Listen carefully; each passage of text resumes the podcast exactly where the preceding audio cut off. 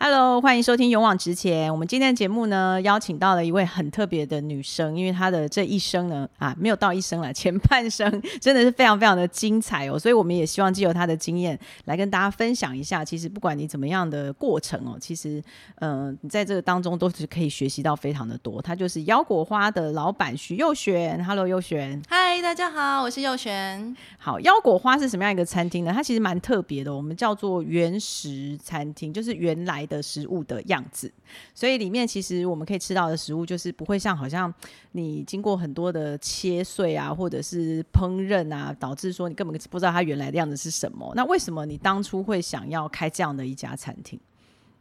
呃。原型食物嘛，原型食物其实就是食物原来的样子。那我们用最少的加工，然后最少的调味，然后把这个就是大地给我们的这个很美味的这些佳肴，然后把它变成其实对人的身体是最好的食物。当初为什么会想要开这样子的餐厅？其实当初要开这个餐厅是非常不被看好的，因为那时候是因为我的父亲就是大肠癌第三期。那我自己以前呢，就是在开餐厅之前，我是做广告设计师。嗯。那在做广告设计的时候，其实那时候刚好又迎上选举，所以其实当他生病的时候，我其实是非常忙碌的。那我还要帮他准备三餐，然后还要就是照顾他的心情。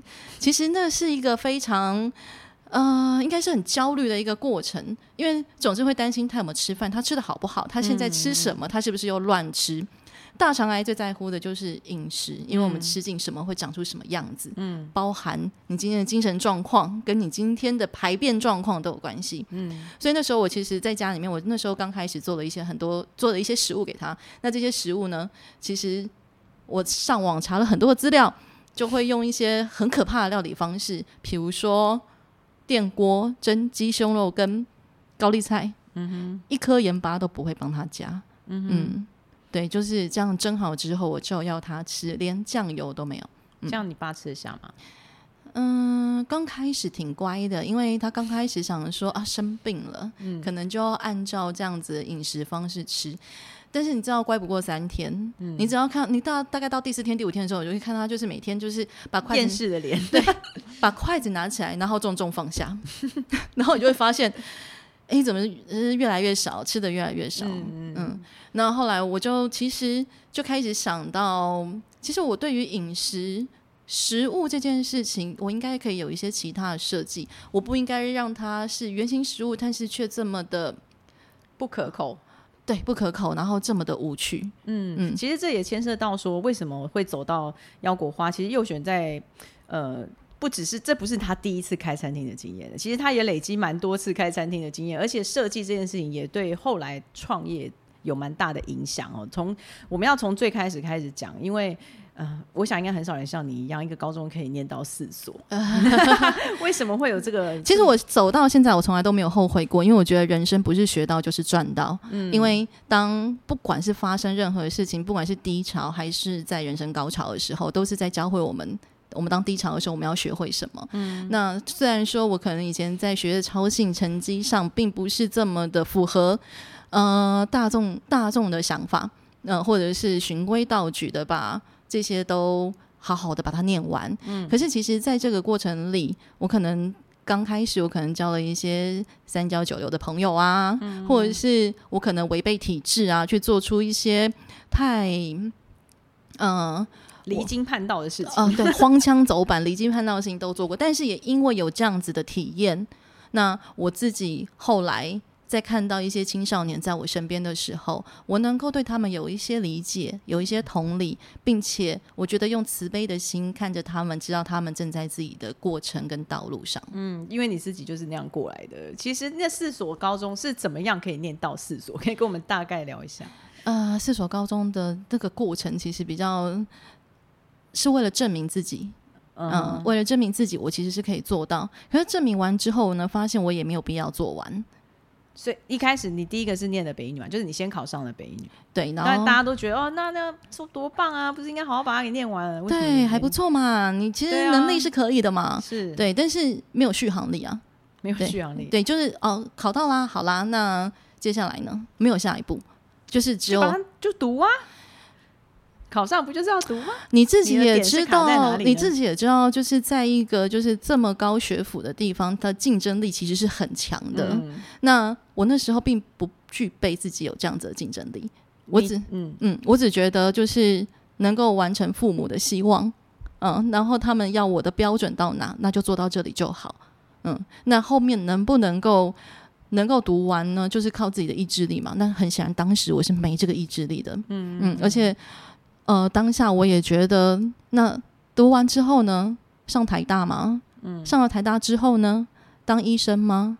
当律师吗所以？家里对你是有很强烈的期待，是不是？呃，不是期待，是规定。规定嗯，对，是规定，就是你以后反正你不是念法律，你就是要当医生。哇，这压力真的是蛮大的。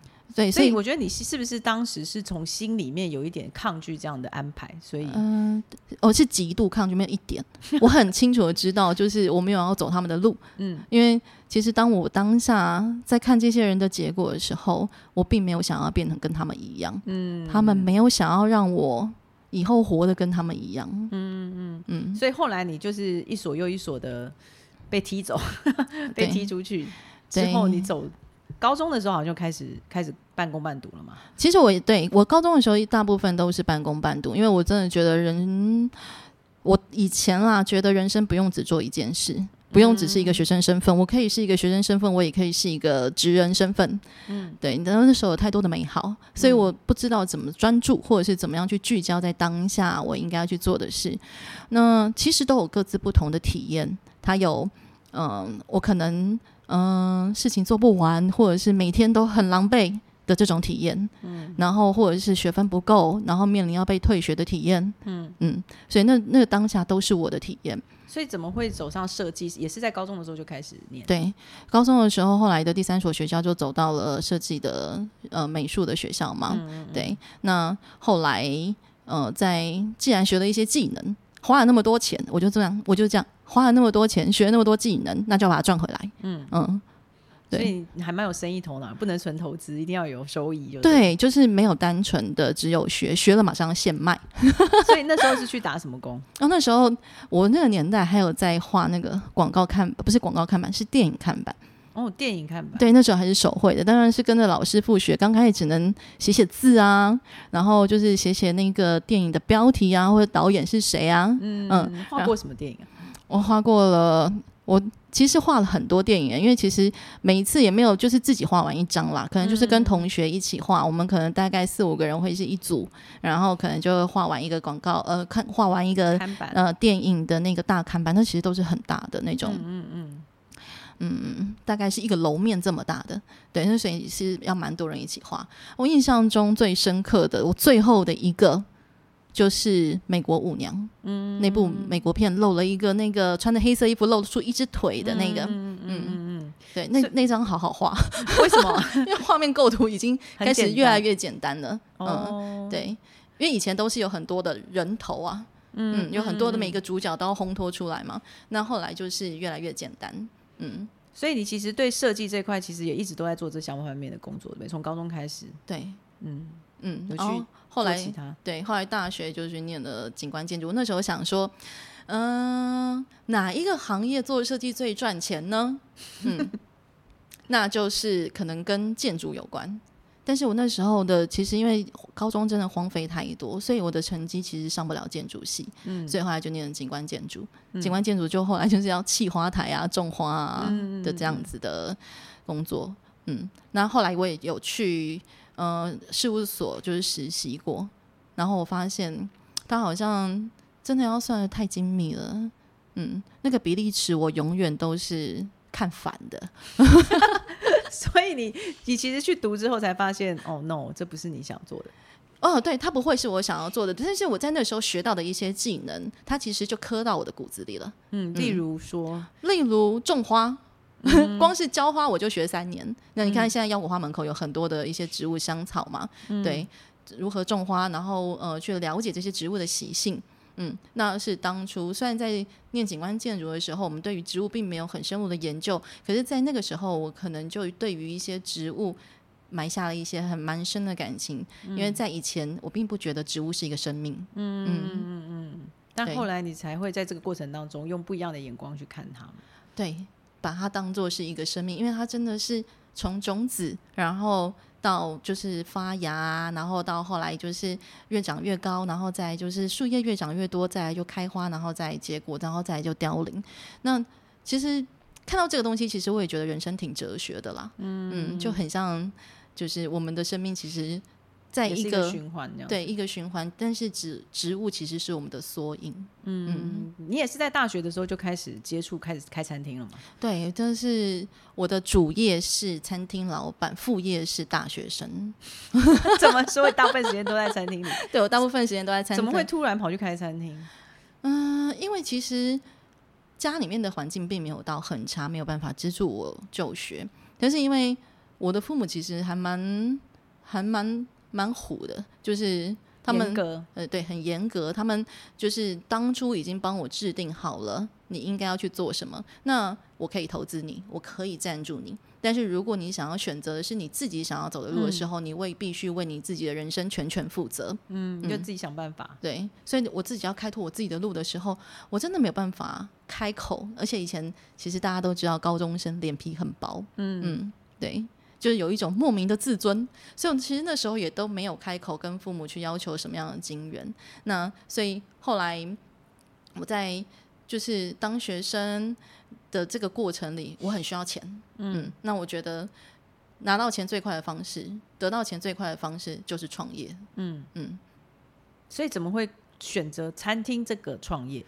选择餐厅是因为我对餐饮比较熟悉，我的父母都做餐饮业，哦，所以你有这个背景，家族背景。对我有这个家族背景，但是因为我父母不希望我走餐饮嘛，其实因为我外公生了四个女儿，然后只有我的母亲是走餐饮，那其实家族人他自己也承受了上一辈的人对于他的就是做餐饮的这件事情的不看好。那家里面的人，不然就是反正就是医生、律师，他们都是站在那种顶峰高端的人。那所以就对于做餐饮这件事情，我们的母亲呢就一直觉得你这么聪明，你这么会读书，从小就让我十指不沾阳春水。然后其实我到高中的时候，呃，到高中的时候我不知道怎么样去煎荷包蛋。嗯就没有让你碰过就对我是不能够就是在家里面就是做就是碰厨房的，因为他怕有一天呢，我引发了我的就是食物魂。结果没想到该怎么走，你就是怎么样也挡哎，不了有。些事情真的是不要抗拒啊，越抗拒越持续。我讲的是他们，嗯，对没错。所以后来就反正莫名其妙就开始开了一间意法料理。可是你应该原本既然什么都不会，连煎荷包蛋都不会，怎么会去做？就是应该完全没有下厨的能力。对我没有我没有下厨的能力，但是我看着有下厨的能力的人很多，嗯就是我觉得就是看着看着好像就。也没有到不会，只是可能刚操作起来的时候会有一点笨拙。可是我非常相信熟能生巧这件事。我到后来我真的觉得，就是做饭嘛，它就是一个化学反应嘛，是不是？所以我只要觉得够聪明的女生，化学够好的女生，一定都会做饭。嗯所以我无论如何都要学会。所以你怎么学的？怎么学的到？找人教喽。那可是也不是这么顺利的，一开始就会有人教我。当然是经过了一些就是很痛苦的过程。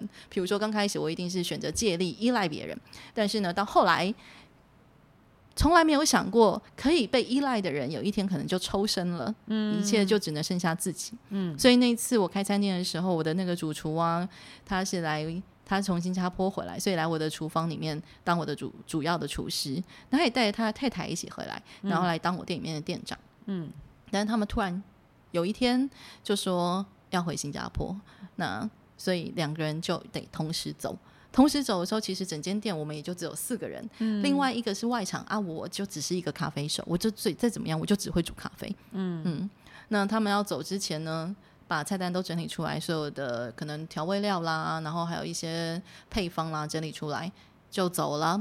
然后呢？啊那当然，开餐厅一定会有人脉的，所以我觉得这时候建立人脉是相当重要的关键。那我那时候因为有一些有一些客人，他们可能有一些朋友，可能在某些地方做餐厅的厨师啊，然后所以他们就。协助我知道我发生这样子的事情，所以协助我用三天的时间把所有的菜单全部学会。三天，对，因为他们只能给我三天的时间，嗯，而且还是在他们下班之后或是空班的时候来协助我，真的是非常感恩。虽然现在那些人我都不记得他们叫什么名字了，嗯，但是这件事情就是我一直都放在心里，嗯，因为是当时的救命恩人，对对。但是我觉得这件事情，我以后要怎么回报他们呢？就是我也用我这份初心去回报这些创业者所需要的，嗯。所以其实还有一点蛮重要的，就是为什么会。因为虽然你的家族是有这样子的厨师背景，但是他们做的是比较传统型的料理，接触的也是比较传统的料理方法。主要的转捩点是发生在后来你去英国，嗯嗯，可以聊一下，就是说那时候是为什么会去英国，然后发生了什么事？那时候去英国，其实我觉得是在我那时候想要出去透透气，因为后来，呃，我开的那一个意法料理餐厅，我大概经营呃两年半到三年的时间，那因为就是我可能真的是太。累了，凡事都要就是做的太刁钻，所以我把我自己给累坏了。然后后来我就到呃新竹的海边去开了一间，就是呃。应该是全台湾第一间可以有家具跟咖啡，而且咖啡是呃要选豆子的。就我每天就是会请你吃一颗豆子，然后帮你介绍这是呃水洗的还是日晒的，然后它是它是产区是哪边的。然后当你吃完这个豆子，再喝一口水的时候，那个回甘的味道让你去选择你今天想喝哪一杯咖啡。嗯，嗯对。那那时候我在那边开了五年，可是开了五年，其实我觉得自己被困住了。然后再加上我好像虽然。说后来就是家族的人也没有要我继续去念研究所，但是我总觉得我是不是有一些事情没有完成？嗯哼，那现在这个空缺，我是不是可以躲到哪个地方？比如说完成学业这件事。嗯嗯嗯。所以那时候我觉得真的是有的时候不一定会在我们就学的时间就会好好的把书读完。真的是觉得好像那个时候我好像有需要了，我就会去做这件事。所以那时候我就去念了研究所，然后后来。研究所那时候是念应用艺术所，应用艺术对。那后来就是我是到英国，其实最主要的是要去写我的，就是写我的 paper 论文，对，要去写我的论文。那可是其实我在英国也没有真正写完了，我就真的就是借机去英国玩了一圈。逃避了一圈，OK，去体验了一圈，因为我真的也没有在一个人生地不熟的一个国家待这么长的时间。待了多长？我待了半年，就是刚好旅签的时间。嗯嗯，所以那个时候你在那边有看到什么样的让你觉得真的改变你的想法？我觉得扩大扩大视野这件事情呢，真的是会让。自己有很多的不足，因为会看到自己的不足，还有可以再更往前的地方。因为当时我就在我自己的世界里，然后我觉得哇，我自己真是超棒的，既会煮咖啡，然后又会后来也很会做菜，然后我也很会经营，又有凡事都靠你双手创造的，对，一切都靠我自己双手创造。可是。我在我自己创造，虽然是一个很完整的舒适圈，但它毕竟就是一个这么狭隘的舒适圈。嗯，那当我自己走到外面去的时候，看到其他的国家，尤其像在英国，英国它是一个人群非常多元的一个国家，对，它蛮国际化。对，那其实我在那里看到了，我在那边加了交了很多的，呃，从台湾过去的台湾朋友。嗯，然后也在那边交了很多的新加坡人、中国人，或者是呃印巴、印印度、印度人、巴基斯坦人。嗯，对，对我在那边交了很多的朋友。那从那个时候，我就其实了解了很多不同国家的国情。有件事情我觉得最酷的就是哦，还有英国人啦。我觉得英国人有一件很酷的事情，就是英国人跟人相约的时候从来不早到。嗯。对，因为我以前都觉得早到是一件让人很困扰的事。对，就是有的时候可能人有人跟我约了，然后会提早十五分钟到。那这十五分钟我要干嘛？招待你吗？那可是我是一个很喜欢做事情，就是迫在眉梢，可能到最后一秒我才把我上一件事情要做完的人。那这十五分钟我要给你吗？你没有跟我，你没有跟我就是预约这十五分钟哎。对，那其实我可是以前我们都不会去拒绝别人。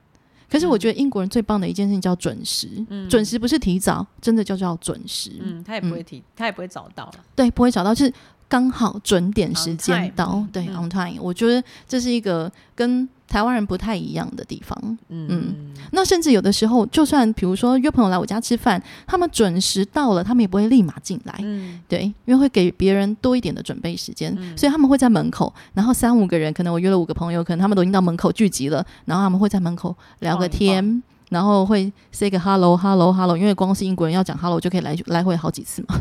对对，嗯就是等于文化上面也让你看到很多的不同。对，我觉得这是一个态度上的一个文化。那当然，最让我嗯。就是彻底翻转的是他们的饮食文化，嗯嗯，因为大家众所周周知，众所众 所周知，好今天怎么了？好对，英国是一个饮食沙漠，因为他们发展太多的工业了，所以他们那边的食物真的是很不 chips，很不怎么样，嗯对对，嗯有点可怕。可是他们的食物也相较非常的单纯，嗯。嗯，没有太多的什么酱，什么酱，对，没有那些黏黏稠稠的酱。所以我英国朋友来到台湾吃霸王的时候说：“哇，你们台湾的食物好复杂啊、我我记得我的英国同学，我请他吃汤圆的时候，他直接吐掉。嗯，他他们不喜很讨厌那种口感对 他们不喜欢黏黏糊糊的东对西，但是他们鸡胸都要烤的很很干干很干，然后觉得啊，这真的是很会做菜。所以，但是你也发现说，这些呃不同阶层的人吃的东西不一样，对不对？反而是好像跟我们的想法不太相同。对，在台湾的时候，我们面对面，然后看到对方胖了一点的时候，你就会说啊，最近贵家北拜哈，假个今后啊，嘿，假嘎紧哈。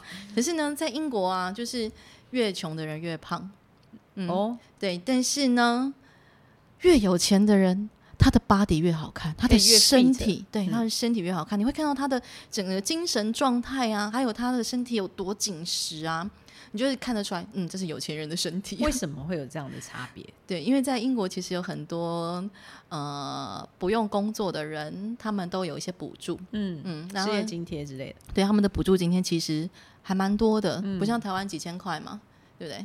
但他们是几万几万的，嗯。所以他们那些呃比较不需要没有在工作的人，他们就是有一个觉得依赖感，所以他们呢在吃这些食物、购买选择这些食物的时候，当然他们也会去选择嗯比较容易的好获取的，嗯、当然也是相对于是也是比较便宜的，嗯，对，应该就是说，他们可能吃的东西就比较像垃圾食物啦，对不对？对，我们可以这样讲吗？可以啊，为什么不能？哦，我讲话有点修饰耶，你有发现吗？就超修饰到我都有点快要听不懂。哦，那我就放开说。是说，简单来说，可能是不是因为呃，生活阶层越好的人，其实他们对于自己的想要什么会更明确，会更想掌控，所以他们就会有一定的知道说，其实这样的好的食物是应该要吃干净，而且来自好的来源。好，那我就直接说了。其实我觉得呢，就是穷人思维跟富人思维就是不一样。嗯嗯，穷人思维他们只在乎及时反馈，他们只知道只会在在乎很好吃对，现在很好吃，我吃的会很开心。对对，那通常呢，对于像这样子的人，他们吃的这些食物呢，也会导致于他们的身体的运作或者他们的头脑清晰度一定会有差。是，对，那通常这些人可能，我觉得啦，以我接触到这些人的一个总价值来看的话，就是对他们总评量，我觉得他们第一个可能对于自己的生活是没有目标的，嗯，然后再来是他们吃的这些东西，其实是会影响他们身体状况，导致于人生无法对自己负责。其实它就是像恶性循环，因为你原本一开始就也没有想那么多，结果吃了这些东西以后就更没办法想那么多，是，就是真的就。脑雾。嗯嗯，你也知道，就是我们当就是吃到一些高升糖的东西的时候，你就会很容易就想睡觉对，或者是根本做任何事情都提不起劲来，这就是所谓的选饮食选择上的恶性循环。嗯那我觉得像呃，在吃一些你会选择一些好食物的时候，你会知道你吃进去的这个食物，它可能会对于我们身体的某一个肝脏啦。或是对于我们的脑部啦，或对于我们的血液，它是有帮助的，所以我们会有选择性的去选择识的进食，对，有意识的进食，去选择一些有机能的，能够帮助我们身体的运作更好运作的一些食物来进食。可是，在台湾人的呃观念就会觉得说，反正看起来呢，越难呃看起来呃就对你身体越好的就是越难吃的那个越健康越难吃。对。那是因为在早期台湾很多人可能都把健康的食物真的做的很难吃，导致于会有这样子的偏见。嗯嗯嗯，但事实上并不是这样，嗯，所以好吃呃健康的食物也是可以很好吃的，健康食物可以太好吃了，但是调味料不用不能加那么多吗？还是你觉得适当的调味也是？适当的调味是可以的。嗯，比适当如说你以你自己现在餐厅，你是怎么样去设计又健康又好吃的东西？那就是新香料啊、葱姜蒜啊，我们可以用天然的调味料。嗯，对。那比如说，但是盐呢，我们要怎么样去让它不要这么多？可是你又可以吃得到有味道，那当然就是层次感堆叠必须是丰富的。嗯嗯嗯。你觉得，因为以你不是这样子餐饮的背景出身，这些尝试跟这些。口感啊，什么是你天生就会来，还是你？我从来不相信天生这件事，嗯，我也不相信天分这件事，我只相信自己够不够努力这件事，嗯，还有求知欲到底有多少这件事，嗯嗯。所以你怎么去累积你的这些知识能量？就是你不停的去学习。找各种方法学，我觉得从生活当中，嗯嗯，当然是我们特地去找一些来学的，这是有目标性的学习。可是我们绝对不能去放过我们生活的一些小细节。嗯嗯，有的时候可能就是突然间，你可能开个电视，你可能听到哪一些哪一些东西，呃，哪一些养分是对哪一个身体，那我们针对哪个部位是好的，那我就会很有雷达的把它记下来，然后我再去验证。找资料验证，然后去看这个，就是刚刚说的这句话。比如说，我们人呢，呃，想吃甜食的时候是缺乏维他命 B。嗯嗯，那我就去验证这件事情。嗯，那如果当我验证出来成功的时候，那我再去找 B 里面有什么样的食物。嗯，那我们可以让自己不要再去吃这么多的甜食，而有更好的选择。比如说，想吃 B 的时候，呃，想想吃甜想吃甜食的时候，是因为身体缺 B。那我要来去跟我侄女讲这件事，因为她就是无法抗拒甜食的诱惑，去让她试试看吃 B。对，那就是 B 可能身体掉很多。哦，嗯，想吃油炸类的时候是因为身体不够一维维生素 E。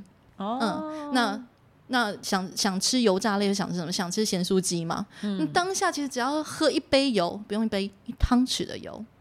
其实大概五分到十五分钟就会抑制你想要吃咸酥鸡的这个冲动。你确定吗？即使旁边有一只那个炸鸡摊在旁边，也不也不会想吃。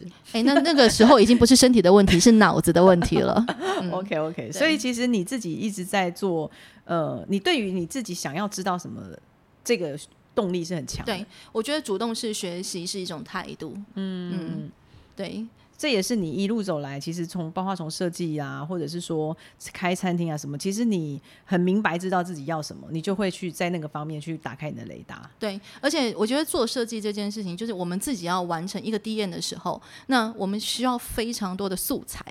是对，那我们在做菜的时候也是需要非常多的素材。是我们今天在讲营养的时候，那也要有素材吗？对，所以其实你学的东西的确都有互相帮助跟互相协力到。对，我觉得这就是一个我刚刚讲的，这就是一种哲学。嗯，就是其实就是它永远其实就是一种法则。嗯，你觉得你自己最有兴趣的是什么？如果回头来看，就是美工嘛，设计，因为这是按照你自己选择去读的，算是吗？那是当年我觉得我可能。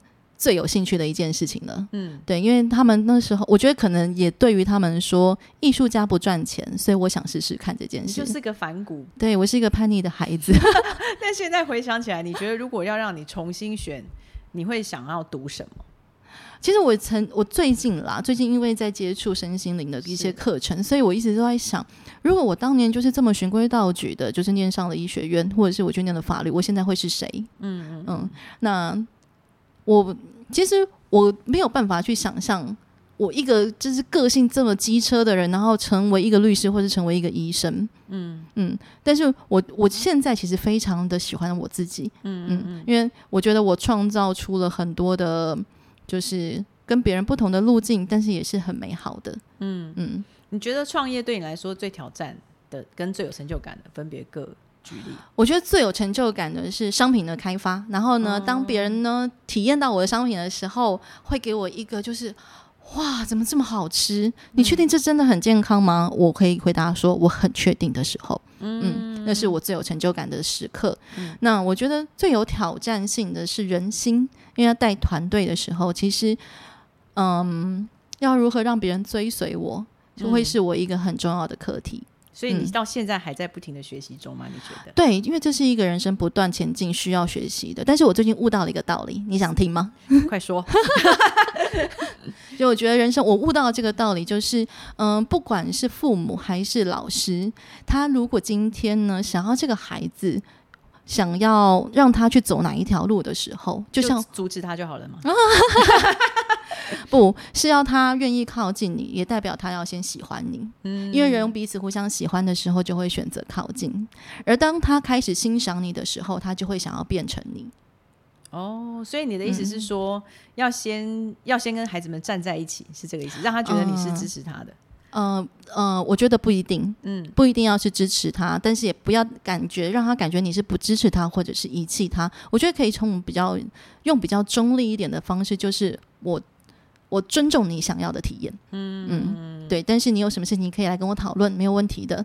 那我觉得要成为一个港湾吧。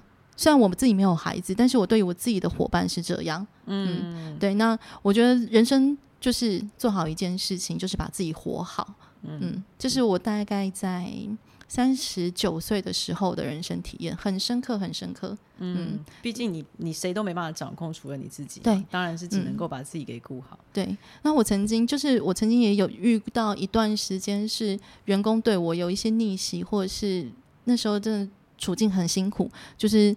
分帮派嘛，就是会有一些就是小小小团体，那时候就分哪一个派跟哪一个派这样。